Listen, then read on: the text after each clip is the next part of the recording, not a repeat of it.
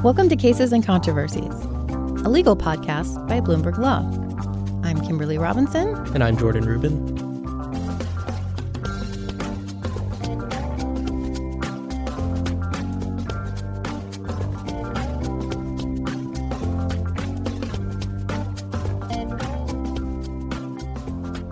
Today, we're recording a new feature on our Supreme Court podcast. It's going to be another deep dive episode that will follow each month's two week oral argument session. And this week's episode is going to look at the court's March sitting, which wrapped up on March 27th. And we're going to take a look at some notable orders, some significant decisions, and some interesting arguments. I'm excited. And joining us later in the podcast is going to be Elaine Goldenberg, who is currently at Munger Tolles uh, with former Solicitor General Donald Verrilli, but who was previously the assistant to the Solicitor General under Verrilli. But before we do that, Jordan, um, why don't you tell us a little bit about a few of the criminal grants that we got from the court uh, in the last couple of weeks? Sure. So, way back when, at the beginning of the March sitting on the 18th, there were grants in four criminal cases for next term. Uh, a couple of them, at least, are really interesting. They're actually all really interesting. Uh, the first one that I'll note is Ramos against Louisiana, and that's the one that deals with unanimous juries and whether the 14th Amendment fully incorporates the Sixth Amendment guarantee of a unanimous verdict in a criminal case. And this comes after, of course, the Timbs decision this term, where the excessive fines ban in the Eighth Amendment was incorporated to the states. So now we're going to see if the court is going to incorporate yet another one of the few remaining unincorporated provisions in terms of the unanimous jury verdict right in criminal cases. That's interesting. This is actually an issue that um, Justice Ginsburg explicitly brought up during the Timbs argument, right? These, exactly. Yeah. Great. What else did we, did we get? So there were three more uh, criminal cases that were granted. Another one that people might be familiar with is the DC sniper case, Ma- uh, Mathena against Malvo, and that one deals with juvenile sentencing. It'll be the latest case for the court dealing with that after their big decisions in Miller against Alabama and Montgomery against Louisiana. So we'll see how far those decisions go in that uh, case that's a high profile one that at least people in the DC area and probably people all around the country remember.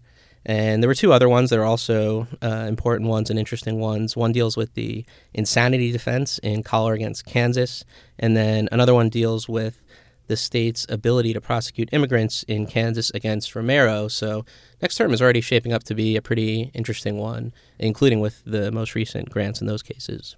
Well, yeah, I mean, you cover all of our criminal cases, so sounds like you're going to be busy. Yeah, so um, you know, it'll be it'll keep me off the streets next term. And there's already the interesting that big gun case that we already had granted for next term, so there um, next term should be a big one.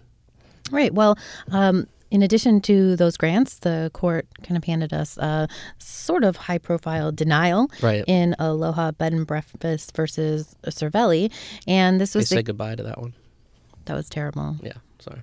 Um, this one involved a lesbian couple uh, who was turned away from a woman's bed and breakfast, which she runs out of her home. Now, this was kind of seen as a follow up uh, to the Masterpiece Cake Shop case um, that the court kind of punted on. Um, deciding this issue where you know anti-discrimination laws class with you know free freedom of speech and freedom of mm-hmm. expression and freedom of religion um, kind of collide. So um, that is not going to be the case. That Aloha Bed and Breakfast case is not going to be the case where the court um, kind of hands down its a decision there. But there is another case out of Oregon, Klein versus Oregon Bureau of Labor and Industry, um, that kind of presents another masterpiece cake shop issue.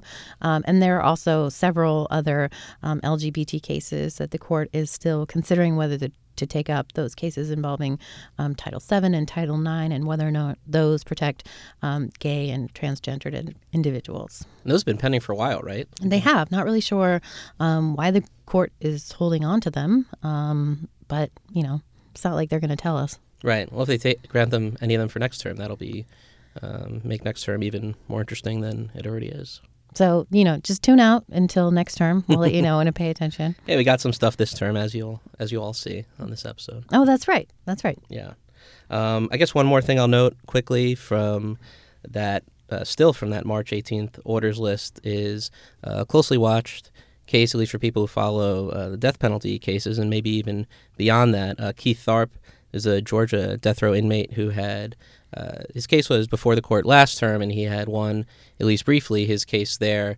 Um, that's the case that contains uh, the very explosive uh, claim of a racist juror in his case, where his juror uh, wondered if black people even have souls and said other things that uh, I can't even say here, but you can read the briefs and see uh, what the juror in that case said. And so that case was rejected uh, by the court on March 18th, and all the justices agreed with that. Justice Sotomayor did write a separate statement respecting the denial in that case, noting she agreed with the procedural reason to reject the case, but she wrote separately basically to kind of reiterate her view of there being problems with racism in the criminal justice system. So, mm-hmm. and that's something we'll talk about a little bit um, later in this episode with Elaine too. Oh, uh, yeah, exactly. And so let's get into the arguments. Let's start off with probably what was the biggest argument in the partisan gerrymandering cases on March 26th, the arguments in Rucho against Common Cause and Lamone against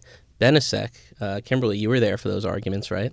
I was, yeah. And that was kind of a busy day for us. Oh, that was a, a really busy day. Um, you know, the court hears oral arguments uh, starting at 10, and, you know, these were uh, kind of uh, reserved seating for the press. So you had to, you know, make a reservation, and, you know, you have a particular seat that you have to sit in. And then we heard, you know, the Friday before that the court was going to. Um, at 10 o'clock also issue opinions in you know one or more cases which is always fun because then you have to like go in and say excuse me excuse me excuse me excuse me and, and we never know in advance of course which opinions they're going to be. Yeah you never know. Unless uh, there's like only one left and then you know but but they're never hearing oral arguments on those days. Right. Um, but then uh, just a few minutes before uh, the 10 o'clock um, opinions and oral arguments happen the court actually issued um, an order in one of two um, petitions trying to stop the bump stock ban right. from going into effect. Um, and kind of confusingly, they only issued an order in one case and not the other. Um, so that added a lot of fun. I actually, by the time I got up to the court to hear oral argument, I wasn't able to make it um, into my seat. Um, kind of had, had, to sit back. There's a, kind of two portions of the press section one where you can see what's happening, one where you might as well be sleeping. Yeah, um, that's where I sit. Yeah, that's where I sat too for the, the, first one. Um, so it was a very busy day, but uh, great arguments um, in these partisan gerrymandering cases. So I guess you know one of the main questions that people have is these were cases the same issue anyway was in front of the court last term, the same exact issue really, and so what was the difference this time? We had obviously Justice Kavanaugh instead of Justice Kennedy. Does it look like the court's actually going to get any closer to resolving this issue? Well, uh, you know, I will first say that um, if you're not up to speed on the partisan gerrymandering cases, you can check out our deep dive episode um, on this issue. We talked to a, couple of advocates who argued um, the cases you mentioned from last term. Um, so you can get up to speed there. Um, as far as what was different this term, um, you know, I think all eyes are really um, on any close issue now, all eyes are going to be on Chief Justice Roberts. And in any case, just because we know very little about, um, uh, you know, how Justice Kavanaugh is going to be. We're going to be watching right. him too, um, and particularly in these redistricting cases, because you know even though he's sat on the D.C. Circuit for a dozen years, he didn't hear any of these redistricting cases because um, they just don't come um, to the D.C. Circuit. Um, so he's a real question mark. Um, you know what was different from last time with regard to Chief Justice Roberts was that he seemed a little more open um, hmm. to one of the theories of how courts could really police um, partisan gerrymandering. So, you know, the whole issue is whether or not courts should get involved in policing this or whether they should leave it to the political branches and how they can do that on kind of some manageable basis that doesn't seem like it's biased toward one party or the other. Um, and so the chief kind of one of these issues was about whether or not you know, Maryland uh, Democrats had punished Maryland Republicans um, for for voting Republican in the past by kind of pulling out um, so many Republicans in one district and packing in so many Democrats that you know the incumbent Republican you know later got booted out. Um, and Chief Justice Roberts said that it it really did seem like these individuals, these Republican voters, were being punished um, because of their, you know, the way that they had associated, um, kind of in violation of their right to freely associate. And um, you know, he said if you take any like state employee, right, because the state is, of course, the only ones who are subject to First Amendment liability, that if you did that to the state employee, um, there'd be a constitutional violation. Come up with It's it. I'd like to have you discuss the First Amendment argument a little bit. I mean, it, it does seem that this is a situation where the state is taking retaliatory action against Republicans who were in that district and had a more effective vote and penalizing them for exercising their right to vote by moving them out uh, to uh, a different di- district. What, what's wrong with that argument? Um, so that was pretty interesting. Although he did, um, you know, echo some of his broader concerns from before about if you get involved in these cases, which may be extreme, um, you know, you risk having the Supreme Court pulled into every single partisan gerrymandering case. It's, it's, a, it's a test that would be met in every particular except for the one about durability that you mentioned. Um, uh, in every redistricting, partisanship is going to play a significant role.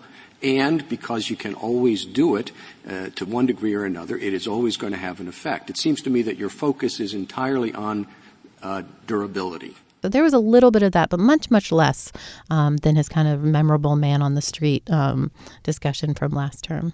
Right. And so I guess with Justice Kavanaugh, right, the idea is I guess a lot of people thought that, you know, his replacing Justice Kennedy certainly doesn't make it any more likely that the court is going to resolve the partisan gerrymandering issue on the merits. So basically right now do we are we basically in the same position in terms of not knowing whether that's going to be resolved after Justice Kavanaugh's questioning during the argument? Well, Justice Kavanaugh was, um, I wouldn't say surprising because, again, we didn't really have an idea of what he would do, uh, but it was really interesting in that. Um, you know, he was pushing on this idea of proportional representation. Mm-hmm. Um, and, you know, the Supreme Court has been really clear that there's no right to proportional representation uh, in the Constitution.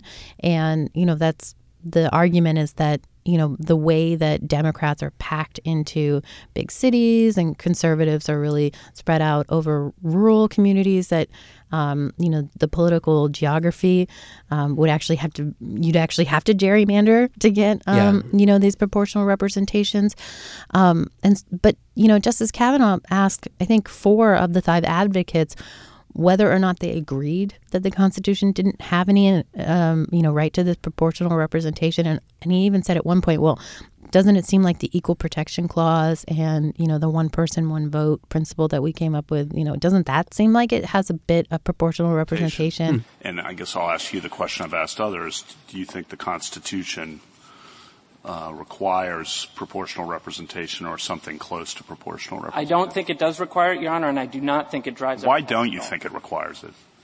Well, I, I, I, don't see a textual indication in, in the Constitution itself. Equal protection clause does not suggest to you something where uh, political groups are treated roughly equally. I, uh, Your Honor, if that's the way that you're inclined to think about it, I'm certainly I'm just asking. I'm you, asking why. rule that way. Uh, I'm asking. Everyone seems to be running away from uh, well, challenging I, the maps, but running away from proportional representation. Even though, as you can tell from the questions, there's a su- suggestion that really it all comes back to proportional representation in some respects. That was really interesting because um, that would be a big change. Um, in Supreme Court law, but it also could go against um, the people kind of trying to urge the Supreme Court to step in, and that, you know, if he thinks that this is what um, all the theories are based on in order for the court to get involved in, and there's no right to it, then, you know, doesn't look very good for your theory. Interesting. Well, we'll have to see what the court does with that, and we'll be getting a decision in that one uh, by late June. Yeah, um, that was also really interesting in that um, Mayer Brown um, argued one of the argued the Maryland case um, on behalf of the people challenging the maps, um, and sitting first chair was Michael Kimberly, and sitting second chair was Paul Hughes, and then the next day, um, in a case that we'll talk about when Elaine is on, they actually switched sides, and Paul argued uh, was first chair argued the case, and then Michael Kimberly was second chair. So it's kind of something unique to wow. see Especially fun. since they were both pretty big big cases. Yeah.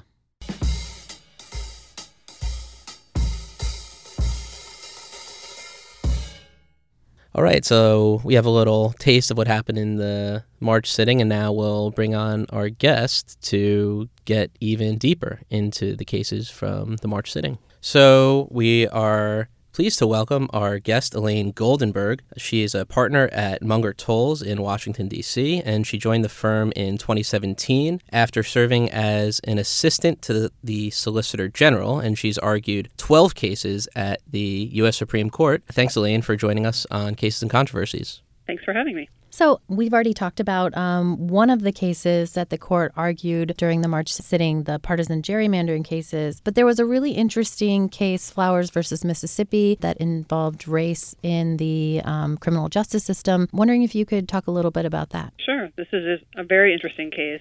It's the case of an African American death row inmate in Mississippi who was convicted by a jury that had only one African American juror on it. And this was the sixth time that he had been tried for the hmm. same alleged crime. And the same prosecutor prosecuted him each of those times. And that prosecutor, in each of those cases, except for there's one where the records aren't very good, but each of the cases where there are records, struck African American jurors uh, almost exclusively and struck almost all African American jurors from the jury pool. And so the question in the case is whether, under a Supreme Court decision called Batson versus Kentucky, that says that you can't use peremptory challenges to strike jurors solely on the basis of their race, whether there was a violation of the Constitution's Equal Protection Clause in this case.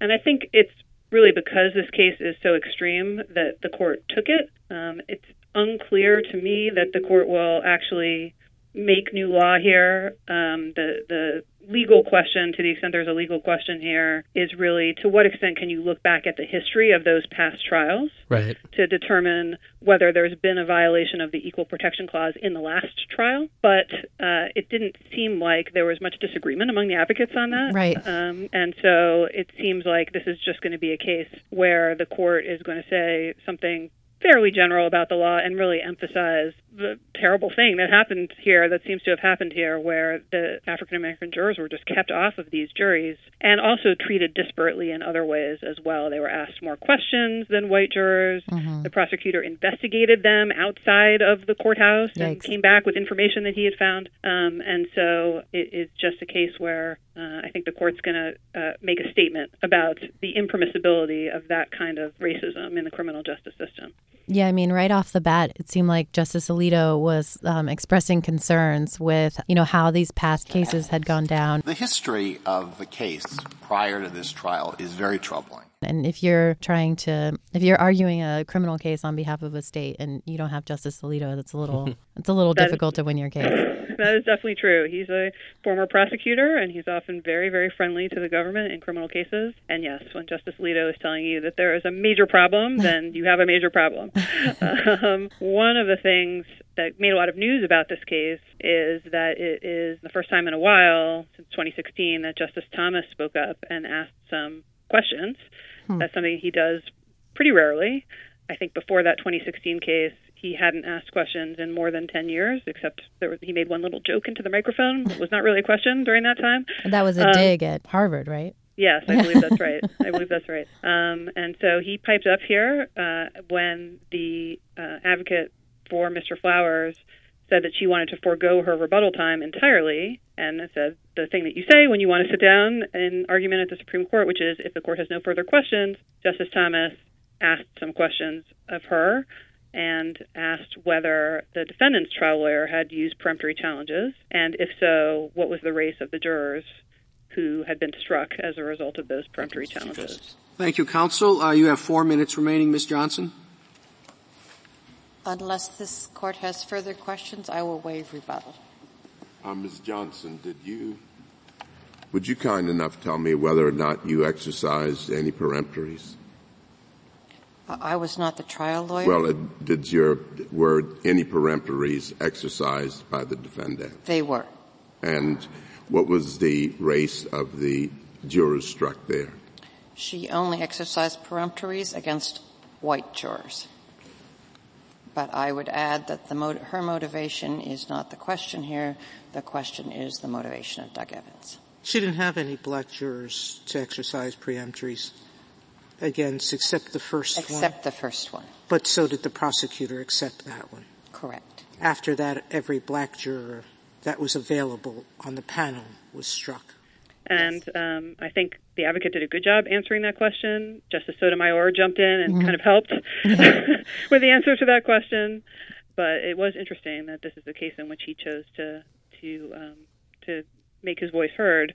In that he has said a number of times that he really wants to let the advocates argue how they want and make their points, and he wants to listen to his colleagues as well, and he doesn't want to interrupt. I think um, as I said, it may be the fact that she was going to just give up this rebuttal time that made him feel like he could use it without right. stepping on her toes in any way. Right, and I think that was kind of a similar thing um, in the 2016 oral argument that you talked about. The advocate was, you know, getting ready to sit down, and he chimed in in a gun case. You mentioned the advocate did pretty well. I mean, is that something you prepare for when you're getting ready for oral argument? You know, the questions that Justice Thomas is going to ask you. so, not specifically, no. I mean, certainly as an advocate, you try to think of every question that you can, I think, uh, every reasonable question that you can, and to prepare for it because you never know exactly who's going to ask you what. But it is definitely true that, at least when I am preparing for oral argument in the Supreme Court, I do spend time thinking about well, what is Justice Kagan likely to ask me, and what is Justice Alito likely to ask me, and what is the Chief Justice likely to ask me. And even in the days leading up to an argument, sort of here in my head, you know, as I'm taking a walk or uh, just doing something where I'm not fully focused, hear them asking me hard hypothetical questions and hear what my answer would be, and then hear the next follow up hard hypothetical question. So you're telling um, us that um, being an advocate in the Supreme Court gives you voices in your head? yes, that, that does seem to be what I'm saying somehow. Um, but uh, but you don't, or at least I don't have that happen with respect to Justice Thomas because he doesn't ask that many questions. So I think that it is not hard for an advocate when he does when he does ask questions to feel a little flummoxed by that. Mm-hmm. Uh, but as I say, I thought the advocate in, in, Flowers did well. I thought my colleague in the 2016 case that we've been talking about did well as well. So they were well prepared in general. Well, um, just um, Justin, whatever your name is, Jordan. We've only been working. we've only been working together for a while. Luckily, this is one of those things that our producer will edit out. Uh, probably not though on this one. Yeah, probably not. Jordan, you were at the argument for Flowers versus Mississippi. Is there anything that stuck out to you about the argument um, beyond what we've already chatted about? I guess maybe one other thing to point out would be Justice Kavanaugh. One of the questions going into the argument was if we were going to get any preview on his thoughts in the case. And speci- obviously, that's true in all of the cases now because he's a new justice. But one extra data point that we had on him going into the argument is that when he was a law student, he wrote an article on the Batson case, which we've been discussing, which is that issue in Flowers' case, and it was uh, an article that, uh, you know, to sum it up, is, is, one that is, you know, friendly to the the defense side, and so it was a question of whether Kavanaugh still has those same views, and I think based on the oral argument, we can we can say that he does, if, if the questions that he was asking do give an accurate view of what he actually thinks of the case. Uh, for example, he there were a bunch of different questions that he asked that if you're Flowers, you think are are good questions, you know, taking the state's lawyer to task, saying essentially, can you stand here and honestly say that you're confident with how everything went down in this case? Well, uh, part of Batson was about confidence of the community in the fairness of the criminal justice system, right? Yes, Your Honor. And uh, that was against a backdrop of a lot of uh, decades of all white juries convicting black defendants. Swain said, let's put a stop to that, but really didn't give the tools for eradicating discrimination. So you had another 21 years of that until Batson. And then Batson said, uh, we're going to give you the tools to eradicate that so that the, com- not just for the fairness to the defendant and to the juror, but the community has confidence in the fairness of the system.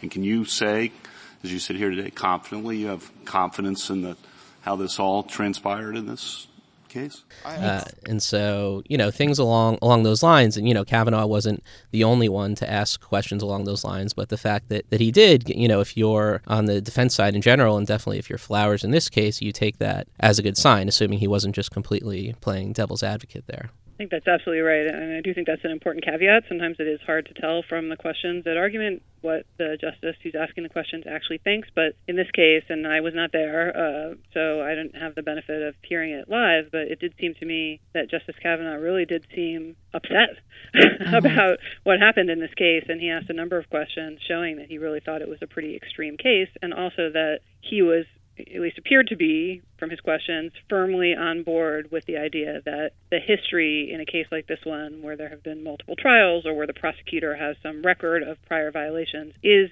uh, relevant and can bear on the ultimate issue of whether there's been a constitutional violation in the case that's actually before the court. Mm-hmm. Well, guys, anything else to say about uh, Flowers versus Mississippi? No, be be curious to see what they do in the case. Aside from, uh, you know, I think it seems uh, we expect probably pretty much everyone does a ruling in Flowers' favor. But then the question beyond that is, you know, what if anything extra are they going to say in the case that'll apply to, to future cases when you don't have this sort of uh, let's call it an idiosyncratic fact pattern? You know, if they announce a ruling that you know in a case where the same prosecutor over the course of a lifetime tries the same defendant six times and strikes most of the black jurors, you know, that's a case that might not have a huge precedential mm. effect, or you know, one hopes that it that it doesn't. So I think that'll be the main thing to look for. Of course course, if they don't rule for flowers, that will be incredibly surprising, and we want to see the reason for that too. But I think that that pretty much covers the argument, which will be one to uh, remember, if only for uh, Justice Thomas speaking for the first time in a while. yeah, I think that's right about the result. I mean, the court does tend to like to decide things somewhat narrowly, but mm-hmm. not so narrowly that it's just a rule for that specific case. So my guess would be that there will be some statement made about the relevance of uh, past cases and past history, but probably a fairly general one that draws on existing precedents and that dictates a relatively case and fact specific analysis in that regard hmm. without laying down any really strict rules about exactly how you treat that kind of history. Great. Well, I think if there's nothing else to say uh, about the Flowers oral argument, you know, we've already talked about partisan gerrymandering and Flowers, and I guess another pretty interesting and significant oral argument that they heard this sitting was Kisor versus Wilkie, and this has to do with you know the administrative state. Um, was that one that you were able to check in on, and did anything stick out to you? Absolutely. Well, this is an incredibly important case, in my view. Extremely important case about what is going to happen to administrative law uh, now and in the future. And so the doctrine that's at issue in Kisor is doctrine called Auer deference, or sometimes people call it Seminole Rock deference, depending on which of the right. cases you're citing. I think the that, uh, the justices really would have benefited from everybody just agreeing to say Seminole Rock in this case because they got a little confused about whether or not somebody was talking about our position, the case, or our position, like the SG's position. So, and you defer to the agency. Now, if I think that that's what happens as a practical matter, uh, which rule should I adopt? Uh, Your Honor, I think you ought to adopt ours. Because we, because we actually place an ours. You mean yours or our the, the case? The, the position of the United States, Your Honor. I and think I'm, I'm, we really wasn't totally clear to me whether the Chief Justice was just playing for laughs with that or whether they were actually confused. but yes, there was that moment where that question was asked, and uh, there was laughter in the courtroom. So um, it doesn't take much. It doesn't. It, that's true, especially when it's a justice trying to make a joke. Right. yeah, they get um, funnier after they get up there. That's right. Um, but uh, it's a long-standing doctrine dating back to the mid 20th century at least, and maybe even before then, that says when there is an ambiguous uh, agency regulation that courts should generally defer to the agency's interpretation of its own regulation. After all, the agency wrote the regulation and should know what it means, mm-hmm. and the mm-hmm. agency has expertise in the area, which is why it was entrusted to write the reg- regulation in the first place. And actually, there are some other justifications for the doctrine as well. You know, including stare decisis, because it's been the law for a really long time. Mm-hmm. And there has been a series of dissents from denial of cert and separate opinions and statements by justices that have indicated that a number of them have been interested in taking another look at Auer and revisiting it, uh, and um, that some of them believe that it raises really significant concerns.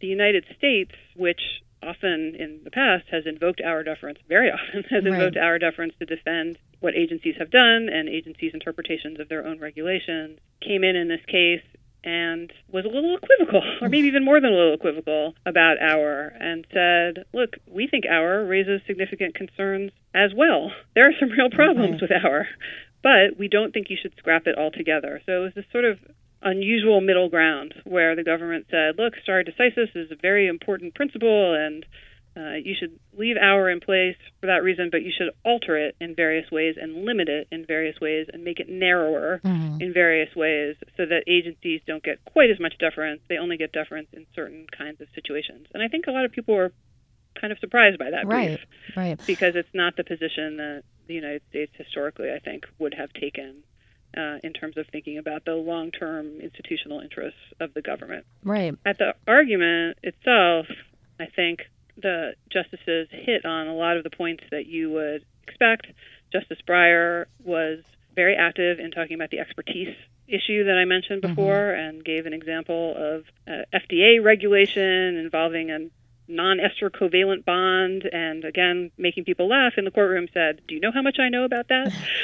Which presumably is nothing uh, or very little. Uh, and so he was I mean, focused on that point. there are hundreds of thousands possibly millions of interpretive regulations.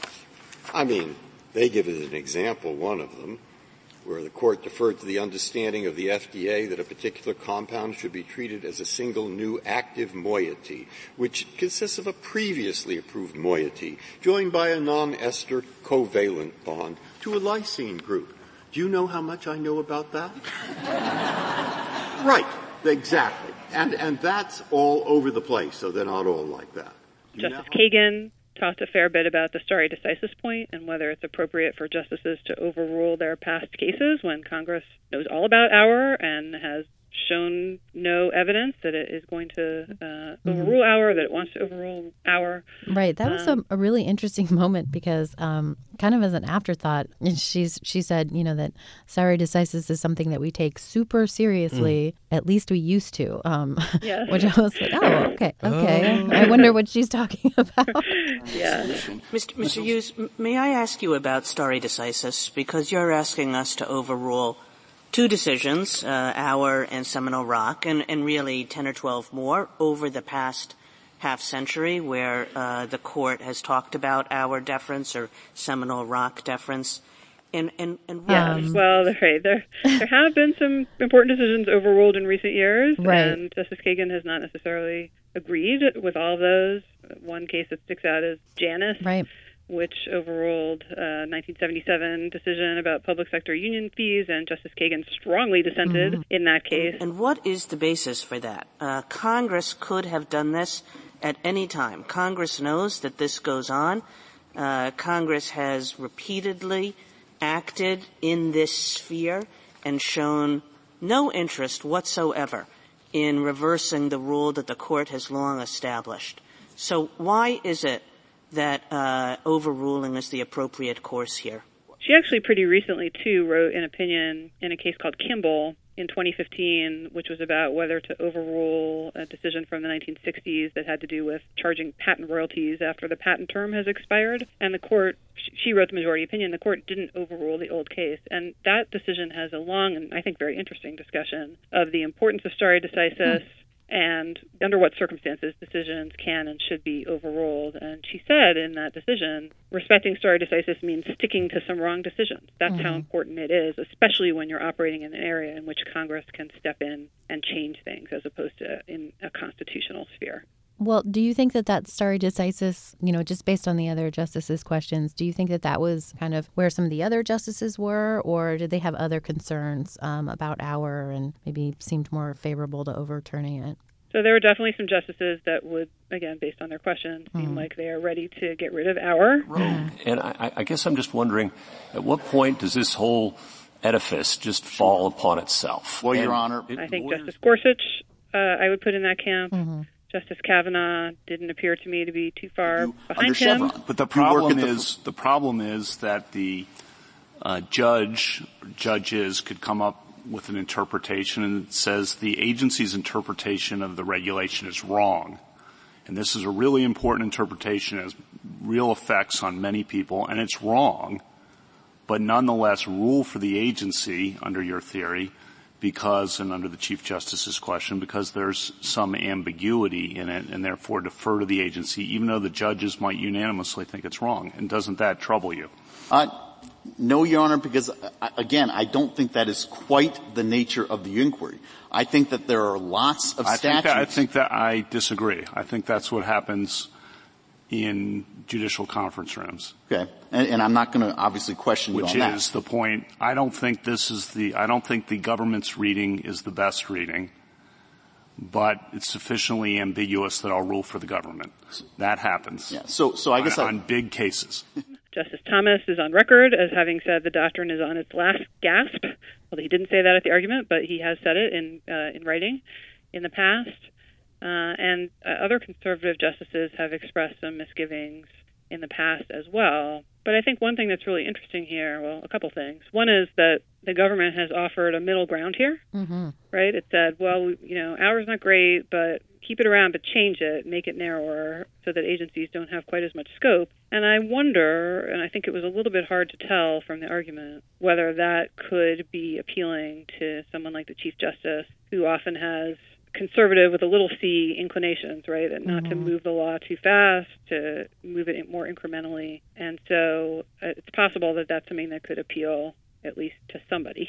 yeah. um, Um, what about what about the issue of you know you mentioned the the government's kind of middle ground, but in, in this particular case that the that the parties or that the court is hearing, actually the government agreed um, with the petitioner that Auer didn't apply, and so it it seems against kind of that inclination that you were talking about with Chief Justice Roberts to make like a really bold move in the case where there doesn't seem to be a, a lot of adversity on the you know actual you know holding of the of the case. That's true, and that would be an escape route, I Mhm. suppose, from this case, would be to say the agency's interpretation is so obviously correct that even though the Court of Appeals used Auer deference as the basis for its decision, that you don't need to do that because even if the court were deciding it for itself for the very first time, that's the same interpretation that the court would reach using traditional tools of Mhm. interpretation of text.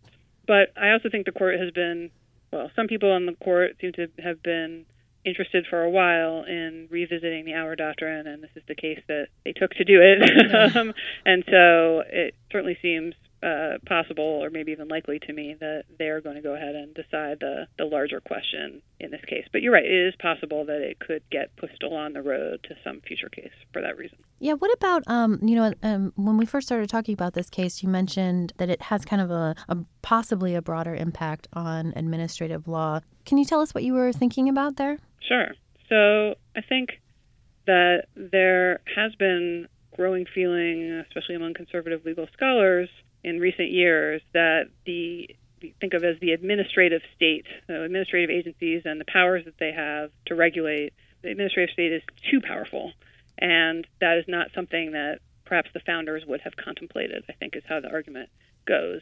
And that extends not only to the situation in which agencies are making regulations and then interpreting them, but to what's called Chevron deference, which is the, again, very longstanding principle that when a statute is ambiguous, courts should defer to a reasonable interpretation of that statute by the agency that's charged with administering the statute. And so this is another area in which there have been various statements and various opinions by various folks that maybe Chevron should be revisited, maybe Chevron isn't a great idea, that it is not enough certainty because agencies can change things, that it takes away the court's power to say what the law is.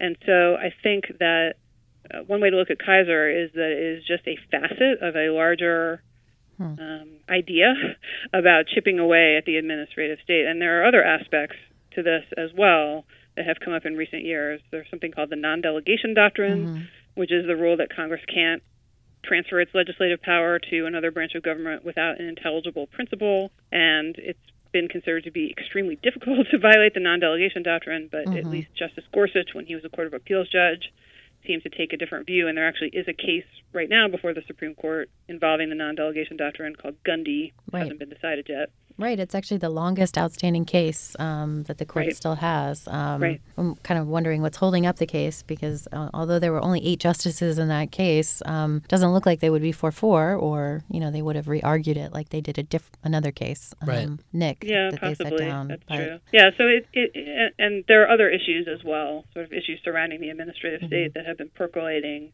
for a while, um, or have been the subject of decisions in recent years. And so I think there does seem to be, again, in some quarters, not in all quarters, but there does seem to be this view that this is something that needs to be slashed back in some way. Hmm. I think there are real issues with that, both with respect with respect to Auer deference and with respect to Chevron deference, and some of the justifications that are often given for those doctrines. In addition, I think to some of the ones I mentioned before, which is just expertise of the agency and knowledge of um, what's happening in the area are political accountability. So the agency is part of the executive branch mm-hmm. and it is politically accountable for what it does. Whereas if the interpretation of these things rests solely with the courts, there's less political accountability there. Right. Another important justification that's been given is uniformity if you are deferring to an agency about what a statute or a regulation means, then that is going to be something that courts across the country are going to reach roughly the same result about, one would expect. And if courts are all deciding for themselves what they think the best interpretation of a statute or a regulation is, then you may very readily end up with a circumstance in which you have courts all over the country reaching different results. Eventually, those cases could percolate up to the Supreme Court, but it will take time. And in the interim, you will have people who are, you know, regulated or governed by the statute who have no idea how mm-hmm. they should act, especially if they have businesses that span different parts of the country. Uh, and there are more justifications as well. So it, it is a real ideological disagreement, I would say, um, between uh, different wings of the court and different wings of legal academia and, and probably just lawyers in general. Yeah, well, that that's something um, you know to keep our eye on as the court you know decides whether or not to take up any of these other cases challenging other agency deference doctrines. I mean, I know there have been a number of Chevron cases that have come up to the court, um, you know, really asking the court or giving the court the opportunity to overrule it, and they haven't yet taken that opportunity. So.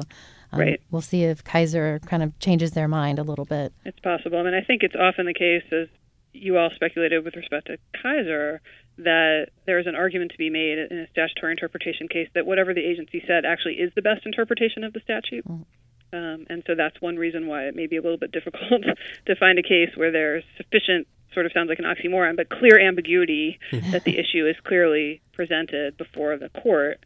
It is notable that the court has more or less stopped relying on Chevron, even in cases in which you might otherwise expect them to do so. And that mm-hmm. was actually called out by Justice Alito not too long ago. And I remember if it was a concurring or dissenting opinion that, you know, it's sort of mysterious that Chevron doesn't really get mentioned anymore. And the government has is still citing Chevron, but I think relying on it less heavily than it would have done even just a few years ago. Right. Well, thanks. I mean, I think that was a really good discussion of kind of some of the more notable oral arguments. Um, I mean, there were others, but I think we should also take a little time to talk about some of the opinions that the court handed down.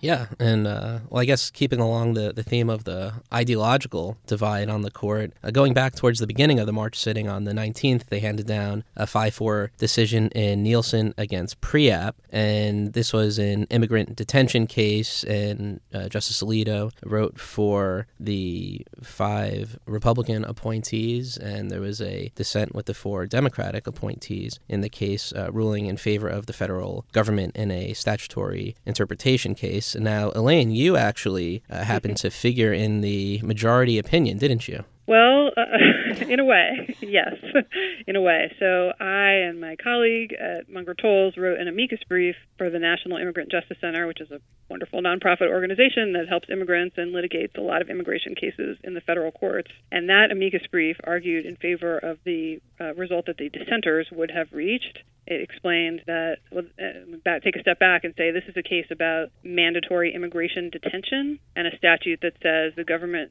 shall take into custody certain immigrants in certain defined categories when the immigrant is released from criminal custody. And the question is in the case was what happens when the government doesn't take an immigrant into custody until long after they're released from prison for the criminal conviction? What if it doesn't happen right away? And our amicus brief in the case argued that there are clear reasons why Congress would have wanted to distinguish between non citizens who are detained right away on their release from criminal custody and non citizens who have been released from criminal custody and have resettled into the community.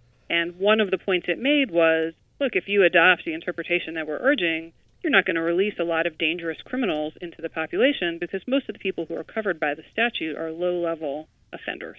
Justice Alito's opinion cited that amicus brief, even though he reached the opposite result from the one that we wanted. and he cited it for that factual proposition that the mandatory detention provision applies to low level offenders in large part. And he seized on that fact to argue that the Court of Appeals must have gotten things wrong here because uh, its logic would require exempting some terrorists from mandatory detention, but would still cover these more minor offenders. Hmm. So uh, that is not exactly what we were going for uh, in writing that amicus brief. And there are answers to that, I will be quick to point out, which are not reflected in the majority opinion. Um, terrorists very unlikely to make bonds, so there's nothing that incongruous about leaving them out of mandatory detention. Well, and if we you also wanna if you want to brag about being cited in the Supreme Court opinion, you can just leave all that out and just you know. right.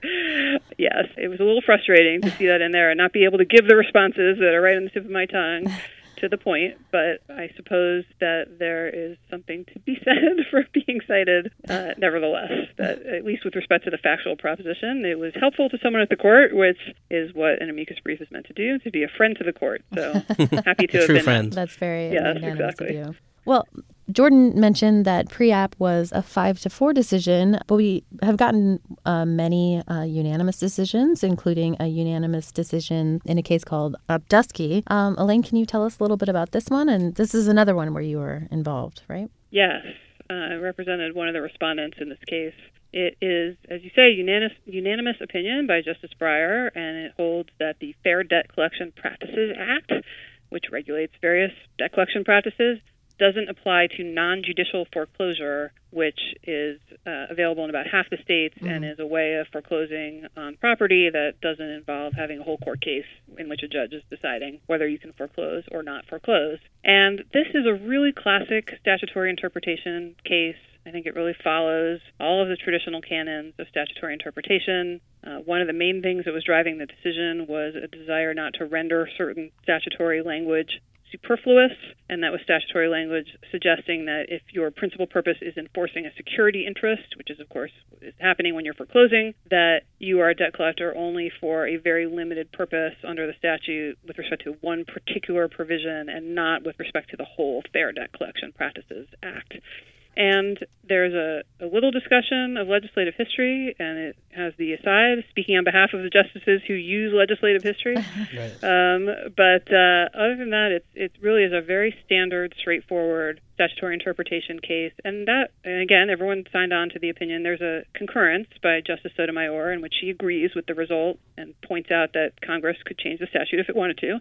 Um, but it, that kind of case really is still the bread and butter of what the Supreme Court does. There are many such cases where there is not a huge amount of controversy, where it is a sort of technical issue of statutory interpretation, which obviously is extremely important to the parties in the case and extremely important to the industry in many cases that's affected, and, and that that's definitely true here. This was very important to uh, the industry, uh, in part because it lays down a very clear path for exactly how you should go about proceeding with a non-judicial foreclosure so that you're not liable under this provision. But it is not the kind of case where people's political views are involved, uh, at least, um, you know, not, not as far as I'm aware anyway. And that's a lot of the work that the court does. Of course, uh, you get a lot more public attention, news stories, and so on about the really controversial hot button cases. But uh, but this is the court, the bulk of the court's work. Well, we did write about Obduskey too, as well as Preap. So I'm glad to hear it. well, the all of the justices, all of whom I presume are listeners of this podcast, will be happy that we are not only focusing on the five four decisions, which they complain about all the time. That's right. Which they could avoid by just you know not doing them. Just agree with each other a little bit more. Uh, well, great. Thank you so much for joining us. Um, really appreciate you taking the time to kind of run down all that happened during this March sitting. It was certainly did seem like a pretty busy two weeks. Absolutely. A, a great deal occurred in the last two weeks on all fronts. I'm very happy to have had a chance to talk about it with you. Thanks so much. My pleasure. Take care. All right. Well, I think that was a good uh, first recap edition. Hopefully, they'll let us do more after this one. Who is they? Who's You know, the the royal they, the whoever we live in? decides a, what we we're, do. We're, we live in a republic, Jordan. We don't have royalty. Well, you know, it's this isn't a democracy or a cheerocracy. That's pretty good, right? I guess.